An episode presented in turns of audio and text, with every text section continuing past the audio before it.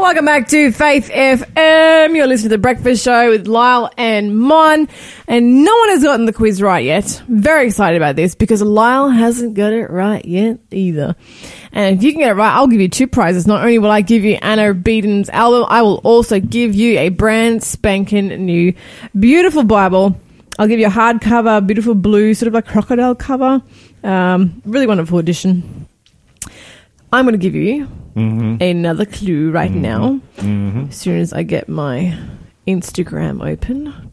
Here we go. By the way, if you want to go to our Instagram page, Faith FM Breakfast Show has its own Facebook, uh, Faith FM uh, Instagram page. You get to see me this morning with a very puzzled look on my face. yes, it's hilarious. Uh, Faith FM Live, lowercase one word, is our Insta name. Just search for us and click your finger on the profile picture, and little videos will show up. 15 second videos.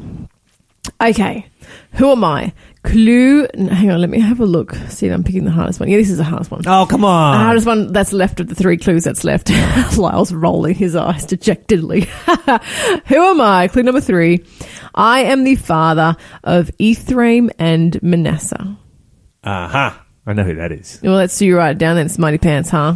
Give us a call if you think you know the answer. 1-800-FAITH-FM is our number, or you can text 0491064669. Lyle does have the answer correct. So the prize today is the Anna Beaton uh, music album. If you'd like some tunes for the weekend, give us a call, tell us the answer, win the prize. Very simple. Yeah, now I know why you had two names. It all makes sense. Don't say it though. I've just been researching a little bit about, yeah, kind of about this person. Oh, really? Yeah. I thought you were going to say the Cocos Islands, and I'm like, Lyle, you cannot have your own island just yet, all right? Darn it. Wait till heaven. Then you can, do you reckon we'll get our own islands in heaven? My own fiefdom. I don't know. I think an island might be better than a fiefdom because a fiefdom, like, is within a country, right? So you're still subject to the law of the land. There's going to be someone higher up the food chain. Yeah, yeah, this is Have true. your own island. You are the food chain. Well, now we know Mon's character. Mon wants to be the food chain. Well, I just don't want to get munched. That's all I'm saying. Queen Monica, right at the Yes. top. Yes, vote for me. Wouldn't that be great? I should have gotten in with this year's election. Are, are you like staying on top of the election this year? Yeah, more or less. I've never seen such, such. What's the word? Oh, like it's almost like a, the Australian public has just given up.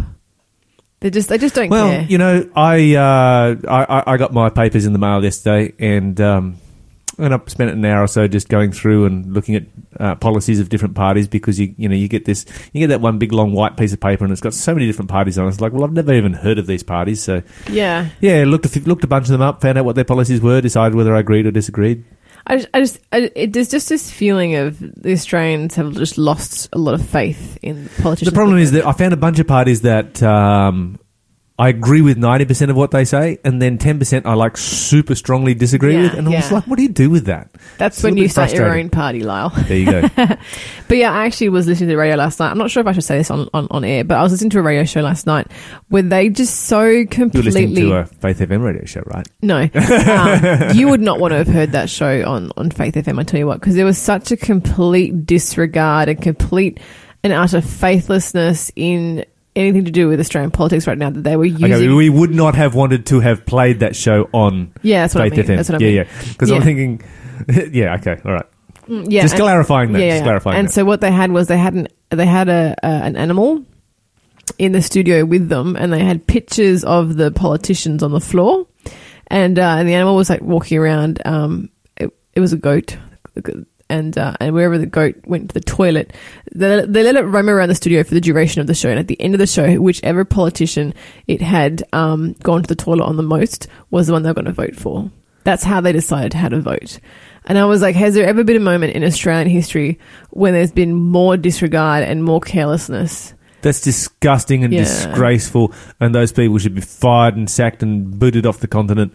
I mean, that's just And then they're getting that's people, not even entertainment. That's just disgusting. yeah, and then they're getting people to call up and say, yes, I'll I will vote with the goat and do whatever the goat says to do. And I'm like, come on, guys, This is your country. This Take is- a this little is- bit of this pride is- at least. I mean, I get that you might be so you might This is a be sign of the times. disaffected and you might be disillusioned by our politicians. But of course, that's we not the all are. solution. I'm as disaffected Yeah, and disillusioned as absolutely. everybody else. But this is something I take to God in prayer. Amen. And I pray about it, and I, you know, look at the different policies from biblical prin- principles and decide then, okay, which is the lesser of Mm-hmm. a number of evils, and cast my vote accordingly. Yeah. Yeah, so do you know what? Even if you think all politicians are liars and are corrupt, you know, which a lot of us hold the same view, um, you should still take the opportunity to shape your country seriously. Yeah. Even if you feel like your vote won't make a difference, it doesn't mean, like, two wrongs won't make a right. No, that's right. Because if everybody, says that, then of course nothing happens, Nothing- yeah. and you only get the vocal minority that place anyone in power. do your best before God. Even Yeah. if you don't think it's going to make a difference, do your best before God. And this is one of the things that I do like about the Australian system where it is compulsory voting. Um, because, you know, you look at the US system where a very, very small portion of the population actually vote, and they're the ones who get to select, you know, who the president's going to be. Yeah, yeah, yeah, it's true. It is true. Anyway, need moving to- off Australian We need to enjoy the freedoms while we still can, and freedom to vote is definitely one of them. Yeah, and of course, um, you know, Bob Hawke died last night, and uh, so we need to pray for the Hawke family today. Yeah, he's. Do you know what? First Regardless prime minister of, uh, I remember. regardless of uh, of your position on politics, left, right, or indifferent, um, it's always sad when somebody passes away, and there's grief involved in that, and we should um, respect and remember that. Yeah, he. Um, I, I, I'm. He wasn't prime minister when I was born, but he's the first prime minister that I remember. Like become, when I became aware of you know leadership and such a thing. politics. Yeah, I remember. Oh, Bob Hawke is the guy at the helm, and Yep. that's yeah. He's a. So whenever I think of um, you know prime ministers, Bob Hawke's one of the first. Like, and then Paul Keating. Yeah, Mhm. yeah. Yep. Yes, indeed. Anyway, let's go to uh, our Bible study of the day. And of course, as we we go to our? Bible study of the day, we have had some phone calls for the uh, quiz, but they were all from the delayed broadcast. Yes, indeed. So, for those of you who might not realize, there are actually two broadcasts coming out of Faith FM every day. So and it all relies show. it all relies on the speed of the internet connection at your local transmitter.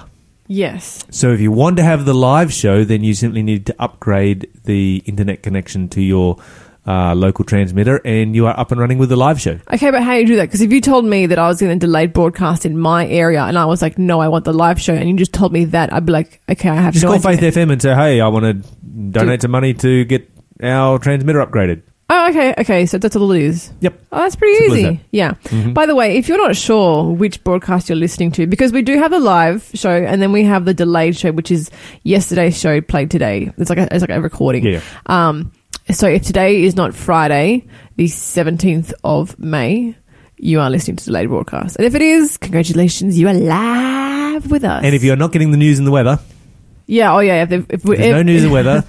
it's because we edited it out. It's delayed broadcast. Yeah, yeah. So it actually would be really great. It would be a great help to us if everyone could just go live, please, because then our poor producer Shell wouldn't have to edit out the weather and the news at the end of every show in preparation for tomorrow's delayed broadcast. Anyway, today's Bible study is all about commitment. We've been talking about commitment. We've been talking about surrender. We've been talking about submission uh, all week long. And ultimately, when it comes to families and um, family cohesion, family unity, um, it rests on the commitment of the family members. Yes. Uh, the Bible is literally strewn with examples of failed promises, broken trust, and lack of commitment. How many individuals do you think there are mentioned in the Bible? Individuals that break promises, or just individuals full Just stop? individuals, full stop. oh, dude, like thousands. I have no idea how many. Oh, I tried to look it up and I did not find an answer. Yeah. Dr. Google was not supplying me with an answer to that one this morning. But there are a lot. But I guarantee you that all those broken promises would have come courtesy of the human race. Oh, absolutely. Yeah. And of course, you know, the Bible is a big book, so it has plenty of room to talk about uh, lots of different individuals. Its history covers, you know, a 1400 year period. And so, you know, it's just not like a big book about, you know, one year in somebody's life. Uh, this book spans 1400 years. It's around about 1100 pages. It is full of many, many, many, many, many individuals. And of course, if I was to say, can you give me an example of somebody who, uh, within a family context, broke a promise? Uh, yes, I could give you them. Okay, give me one. Uh, Adam and Eve's family. Okay. All right. It's Oh, yeah. Like the first one, they've stuffed you it up start right there. pretty much all the way through. Pick You- any family, they've stuffed something up there. Uh huh. Uh huh. And you can work your way through from there. Even those early genealogies is just all the way through the Bible. Broken promises. You're listening to Faith FM, positively different radio. Yeah, you can so you can start with Adam and Eve, and then you can go on to um, Cain just- and Abel, It just gets worse from there. and it just goes it just goes downhill from there. Yep. Okay, so um, all right, what I want you to do then, out of those uh, eleven hundred pages, fourteen hundred years, thousands of different characters, give me an example of um, what uh, a, a family that has shown true commitment to each other. The whole time? Yeah, find me one. They're there. Are Just- they- uh, no, oh, no, no. uh, actually, do you know? Probably. Um, I mean, not extended, but within their family unit, uh, like Moses and Zipporah, not counting Ar- Mir- Miriam and, and Aaron. Okay. Why do you say Moses and Zipporah? They well, actually, well, they seem pretty cohesive throughout their marriage, and you don't really hear about Moses' kids going AWOL, do you?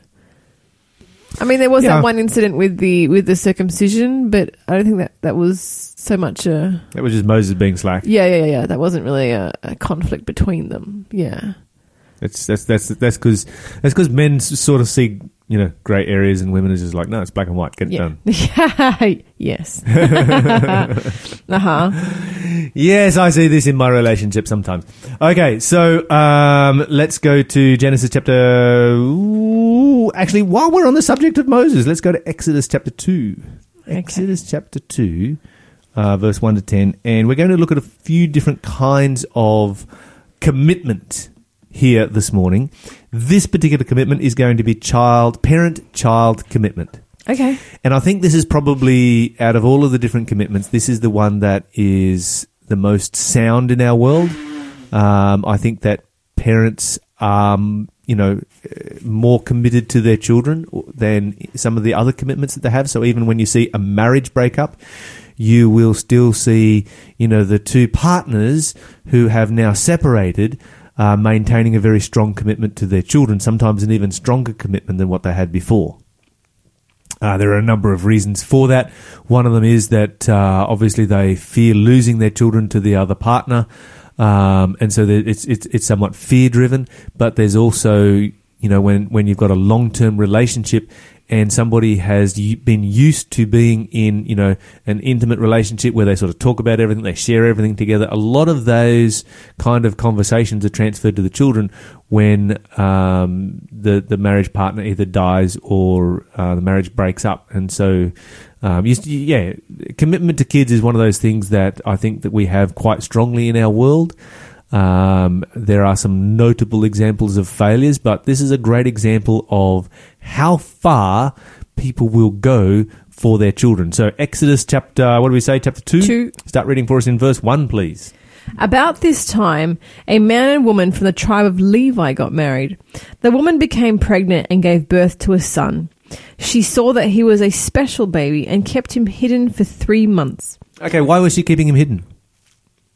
Because Background to the story. No, there's more to it than that. No, it was because Pharaoh was in the process of um, killing all the Hebrew baby boys, uh, and so she didn't want him to be uh, slaughtered as well. It's interesting if you go to the British Museum or somewhere like that, or Egypt, and you see statues of this particular pharaoh.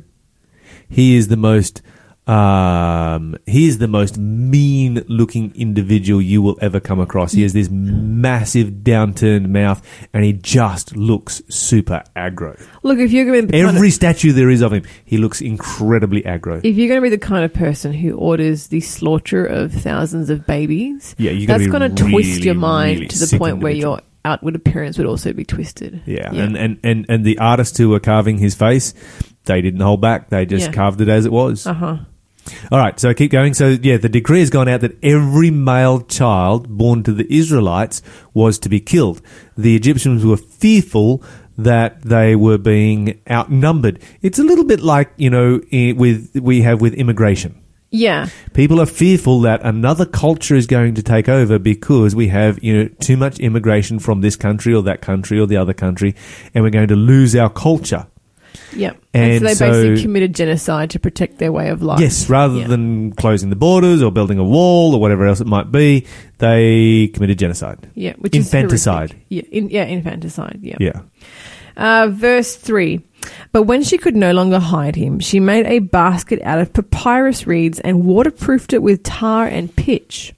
She put the baby in the basket and laid it among the reeds along the bank of the Nile River. The baby's sister then stood at a distance, watching to see what would happen to him. Okay, so she's done rather well, I would think. You know, because babies are not the kind of uh, Yeah. humans who are Uh, particularly to- s- particularly secretive. Yeah, that's right. You know, babies don't really go sneaking around, do they? Not at all. They're, they're kind of Babies more like, like a car to- alarm. Babies like to know, make their their presence known, and of course, you know the uh, the towns and villages of the Israelites who were who were slaves would have been well patrolled by Pharaoh's um, soldiers to kill any baby boy that was born, and she has done remarkably well under the penalty of death, uh, because you know her life would be forfeit if this child was found. Um, and possibly the, the life of the entire family.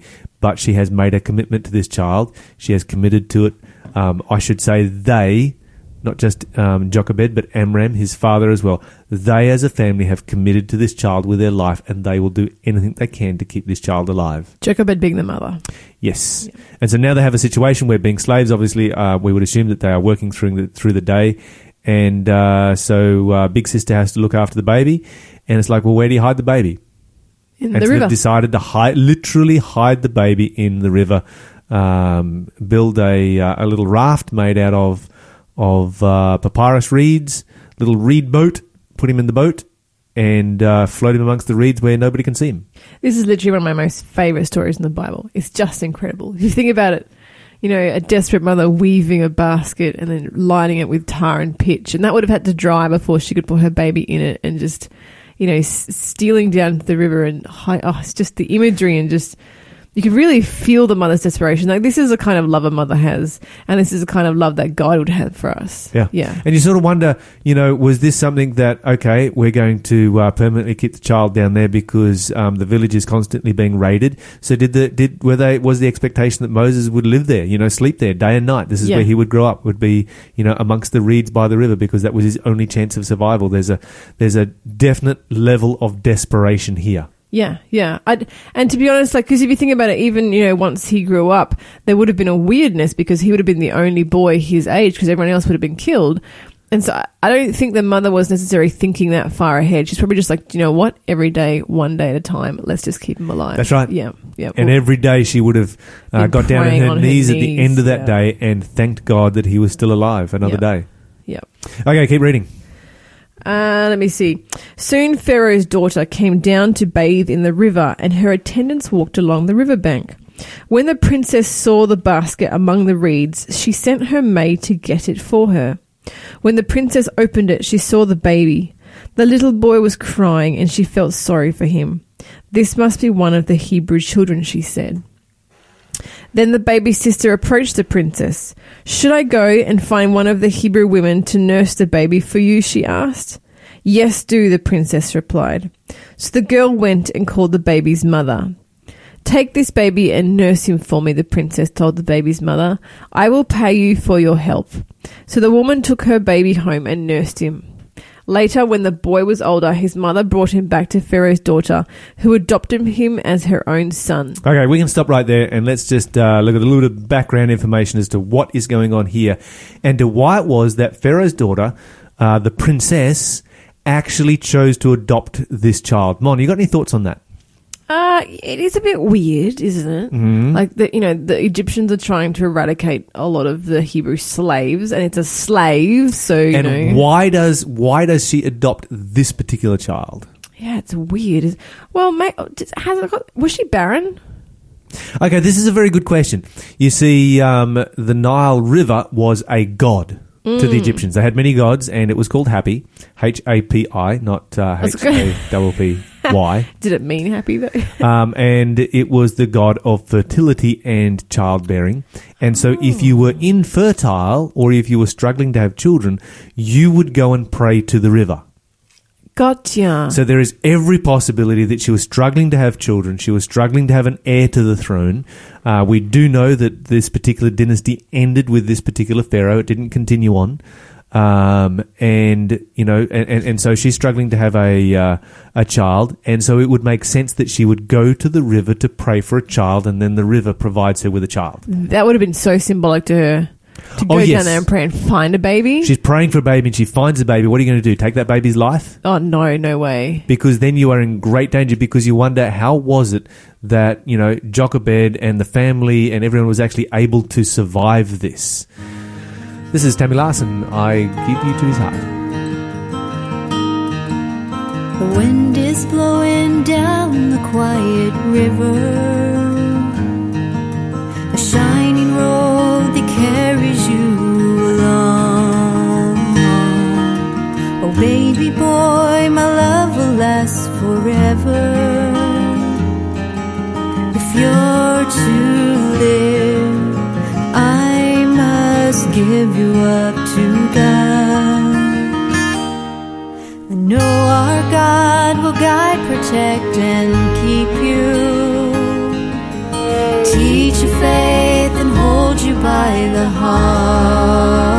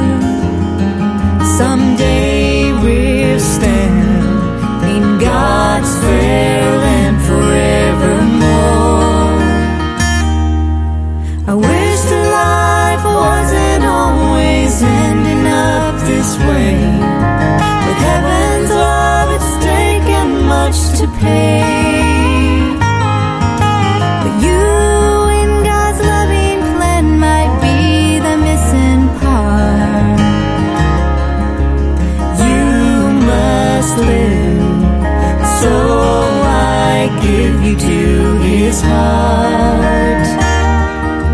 I wish that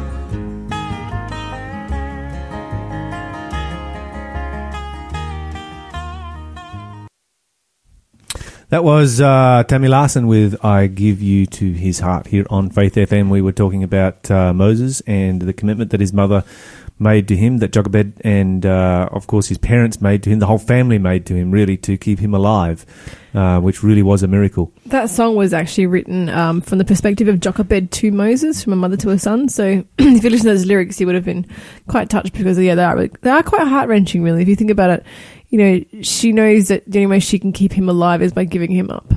Yeah. Yeah. Yep. And of course, if you pl- place yourself in uh, the princess of Egypt's shoes, if you've gone to the river to pray for a child and the river provides you with a child, um, and then you decide, well, this is the child of a slave woman. Um, I can't keep this. Is the child that is actually condemned to death, and so it needs to be executed. If you execute that child, what what what message are you sending to Happy the River God? Yeah, and, and you would not want to be offending that yeah, guy. the gods had um, uh, prevalence over the the pharaohs. So even the pharaoh had ordered the the execution of the babies, you'd sooner want to obey a god than you would want to obey a pharaoh. And you have a pretty powerful argument with the pharaoh to keep this guy alive. oh, absolutely. um, you know, because it's just like, yeah, you want to you want to mess with the river god, then uh, the river god's not going to turn up. In fact, you know, Happy was the god of uh, the flood of the river. He wasn't actually the river itself; he was the flood of the river, and the ri- and the flood of the river was how. Um, Egypt irrigated itself because they have no rainfall, and so the river would come up, it would flood the land. Um, the river would go down, the land would be moist. Um, they would, you know, obviously catch water everywhere that they could, and they would be able to have a harvest. Without the river flooding, there was no food. So you want to keep this god happy if you're an Egyptian. Absolutely. Yeah. And so when, you know, Joseph has his period of, um, you know, seven years of famine, that's not because it didn't rain, that's because the river didn't flood for seven years. And so this is a God you need to keep happy at all costs. You do not want to offend this God. Happy has to be kept happy. Happy has to be kept happy. Absolutely. Okay, there's a little bit of historical background to that particular story and to why Moses' life was spared.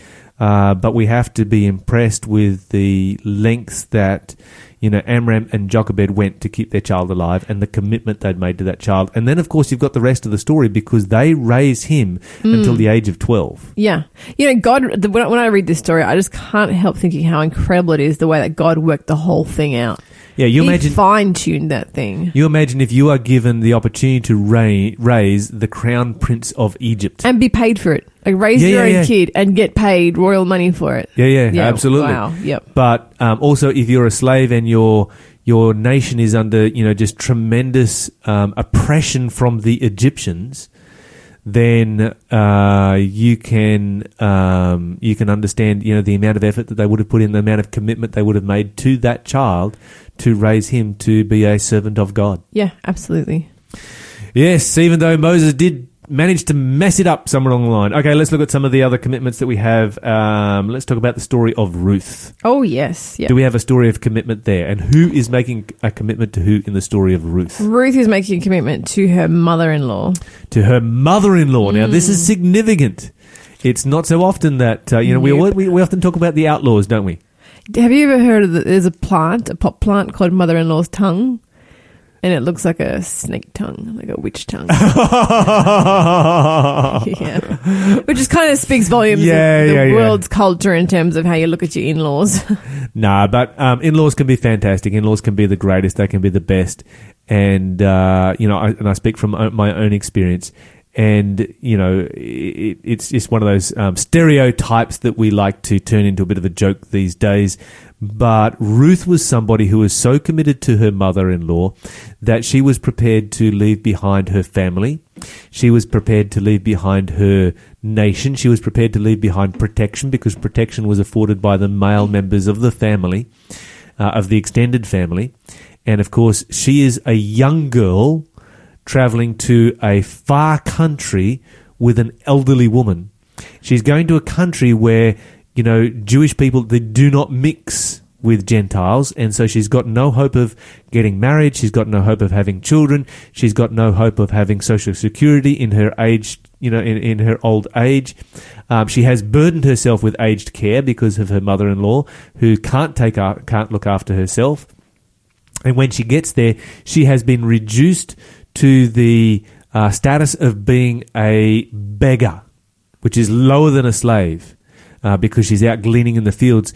And she has done this because of her commitment to her mother in law. Yeah. So all I can say is that uh, you know um, when, when when you read the story here of of Naomi and Ruth, Naomi must have been just a very very special person who had a tremendously powerful witness because it wasn't just her commitment to her mother-in-law; it was her commitment to God. Amen. Yeah, absolutely. Absolutely true. Yeah.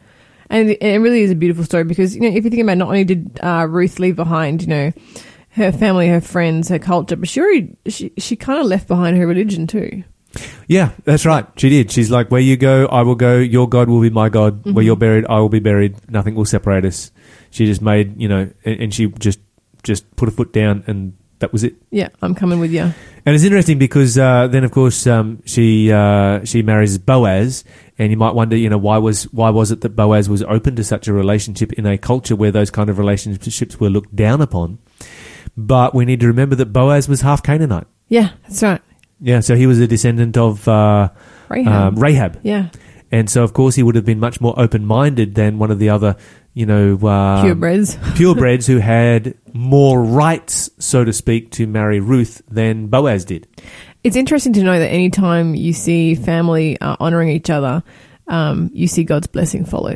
Yeah. Yeah. Yeah.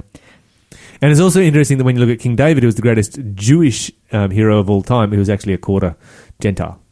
Ah, that's right. Yeah, that's Yeah, true. yeah, Yeah, yeah. yeah. He's a bit like you. He had a bit of exotic in him. He had, yeah, he was a, he was a, he was a mixture. Yeah. Okay, what about marriage commitment? Marriage. That's a good example in the Bible of marriage commitment. Somebody Well- who makes just a total commitment. It's like, okay, that's it. I'm not moving from it.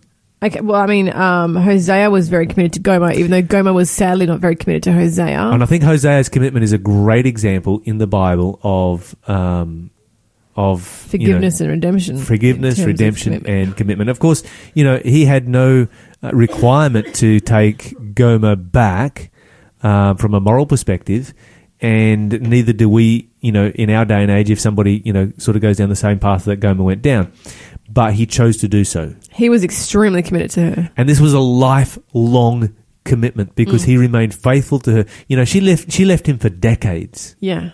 um, and lived the life of a prostitute. And at the end of her life, you know, he buys her back. She's being sold as a slave. He buys her back, and she becomes not his slave, but his wife. Yeah. You know, that's a really special story that you've got right there. And it's an illustration of God's commitment and God's love to us. In fact, when we look at all of the commitments that we have here, which are, you know, um, which are, are, are relationships that work because commitment has been made. When we look at all of them happening here, it, all of them are an illustration of how God relates to us. I think it's important to note that all these uh, illustrations of commitment, these characters, the commitment starts with a commitment to God. Yeah. It starts with a commitment to to God, which then um, bleeds into a commitment to their family, commitment to their wife, commitment to their kids, commitment to their in laws. The commitment, if you want to be a committed person, you're going to start with being committed to God. Absolutely. Um, and of course, if you go to Hebrews chapter 13, verse 5, one of the greatest promises in the Bible is written there, um, which, uh, you know, we probably should all memorize, where Jesus simply says, I will never leave you nor forsake you. And when Jesus says that, he absolutely means that. And if you're listening today and you're feeling you're a little bit out and alone and by yourself and forsaken by family and friends, cling to this promise here and take it to Jesus today. Go to Jesus Christ. He will never leave you. He will never forsake you. This is Josh Wilson with What a Mystery.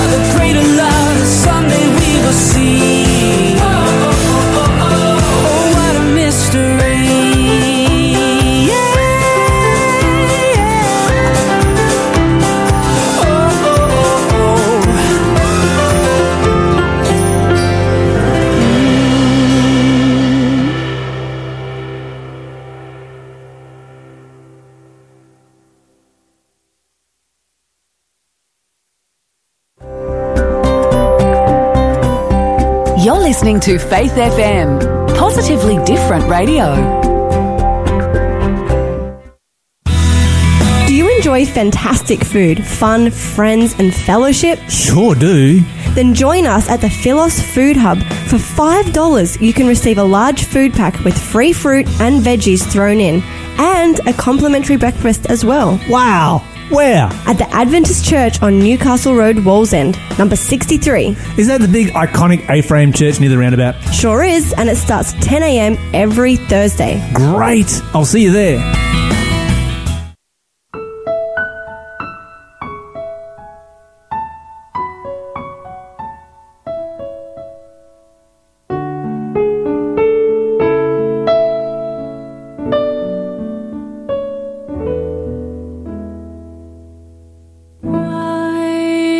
I feel discouraged.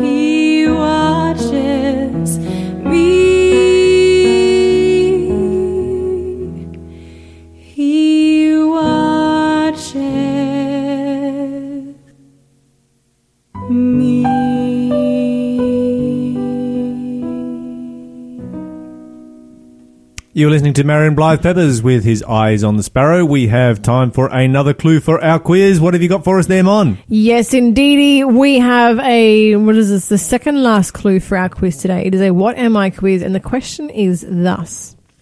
Wait, wrong side of the quiz card. By the way, we have mentioned this person already in our Bible study today. yeah, we did actually, we did. Uh-huh. Um, not the main one, but one of them. Uh, okay, so second last clue. Who am I? Jacob is my father. Hmm, who All right. was Jacob? The one, one of the twelve sons of Jacob, the one who was the father of Ephraim and Manasseh. Who might that be? If you know the answer, give us a call. 1-800-324-843 is the number. And you can win an amazing prize that is going out this morning. But for now, it is time for our Q of the D, our question of the day, Lyle. Really great hypothetical question. Love this question. Actually, I don't think this is hypothetical. I'm sure this has happened somewhere in the planet. Uh, Oh, absolutely. There's not a hypothetical throughout question history. at all. Yeah. Okay. If the government Mm-hmm. creates a law that is opposed um, to by one of God's laws, like which do you break? Yeah, very good question. And uh, we're going to look at uh, Acts chapter 5 and verse 29 in answer to this. Acts chapter 5 and verse 29, where Peter is speaking. If I, if my, uh, if I remember rightly here, Acts 5 and verse 29, the Bible says here, Then Peter and the other apostles answered and said, We ought to obey God rather than men. This was a situation where God had told the apostles, go preach in the temple. Uh, the Pharisees said, no, you're not allowed to do that. Um, and, and the priests and so forth. And so they said, well, we have to obey God rather than men. And so when you have a law that is in direct contradiction to the word of God, where the word of God specifically says do this and the law says don't do that, then our responsibility is to obey God's law first. There are a number of great examples of this in the Bible. If I go over to Daniel, one of my favorite books of the Bible, chapter 3, you have the story of the three worthies in the fiery furnace. And of course, they were condemned to death. You know, the law of the land said, you must worship the golden image. They refused to worship the golden image, and as a result of breaking that law, they were condemned, condemned to death. And in verse 16, Shadrach, Meshach, and Abednego answered and said to the king, O Nebuchadnezzar, we are not careful or full of care or full of, or stressed out to answer you in this question. If it is so, our God whom we serve is able to li- deliver us from the burning fiery furnace, and he will deliver us out of your hand, O king. But if not, be it known unto you, O king, we will not serve your gods, nor worship the golden image which you have set up. As took a very, very strong stand to disobey the law of the land, even when capital punishment was involved. And so we should always obey God's law before we obey man's law. And this is one of the blessings of living in a country where you have separation of church and state. Where you have separation of church and state, it's very, very rare or it would be very, very strange that you would get a law that would actually command you to break one of God's laws. Um, now, of course, you know, as time progresses, we get nearer the end of time, we're going to see a lot more of those laws coming into effect. Uh, but the reality is that we have enjoyed relative peace, you know, for the last hundred years or so in Western civilization, Western society, as a result of having separation of church and state and having secular governments and secular laws and people then following God according to the dictates of their own conscience. However, just in case just in case you are tempted to take too broad a view of this concept of obeying God rather than man, and you know, even maybe you find some people who go so far as like, well, I'm a citizen of heaven, I'm not even a citizen of this country, so therefore the laws of this country don't apply to me. Nope, not so. They do apply to you. You are under the laws of the country in which you live, and you are duty bound to keep keep them while ever you are not uh, disobeying the laws of God. So let me go over here to uh, where are we going? First Peter chapter two. First Peter chapter two, and we will read verse thirteen and fourteen. Uh, the Bible says, "Submit yourselves." We've been talking about submission to every ordinance or law of man for the Lord's sake, whether it be the king as supreme or governors as unto them that are sent by him, that's by the king, for the punishment of evildoers and the praise of those that do well. And so the Bible is very, very clear that we should always, in fact, as Christians, we should be the most law abiding people that there are in our society, provided it does not violate our conscience and the law of God. Thank you so much for answering that, Lyle. If you have a question, give us a call. 1-800 Faith FM is the number. And just before we go to our song, we just want to announce the quiz has been answered by Michael from Cooranbong. Good on you, Michael. Super pleased to hear you got that right. The answer, of course, was Joseph. Michael, you'll be getting uh, Anna Beaton's album coming your way ASAP. This is uh, the Isaacs, the one I'm dying for.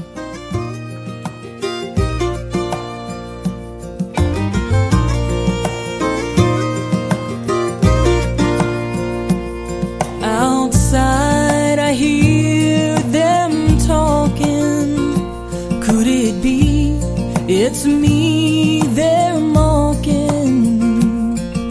An eye for an eye is all that matters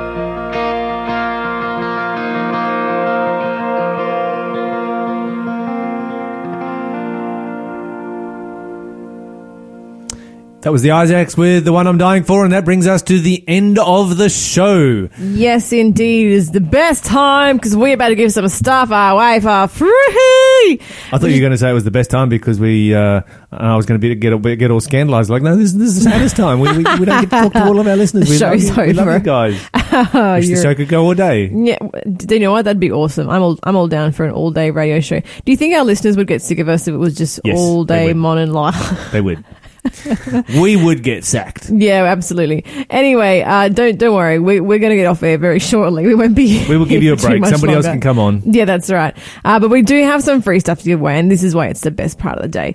Uh, we are giving away a really great copy because we're just talking about, you know, laws and, um, you know, the end of times and, and uh, separation between church and state and what happens when church and state don't get separated. Mm-hmm. And this book is going to blow your mind if you are interested and intrigued and want to know more about about that. have a picture of a bomb on the front of it. It has a picture of the globe that is cracked open like a clam, and inside is a bomb that's about to go off. Um, One of those so yeah, old school ones, an artillery, a round artillery shell with a wick hanging out of it. the ones you see on cartoons. Yeah. Um, give us a call if you want to copy this book. It is called The Great Controversy by E.G. White. It is a glimpse into the past, a glimpse into the present, and a glimpse into the future. Um, world events, crazy stuff. This is going to explain a lot of things for you. This is uh, one of the most life changing books you'll ever read. Uh, give us a call 1 800 Faith FM 1 800 324 843 is our number. First person to call through will get a copy. The Great Controversy by E.G. White. There you go. So give us a call right now, 1 800 324 843, or text us on 0491 064 669, or contact us via any of our social media. And of course, um, as we remind you every day, if you'd like to know more about the Bible, then uh, we can set you up with a Bible study. Uh, somebody to study the Bible with you in your home. Nothing better than that. The best way to spend the day.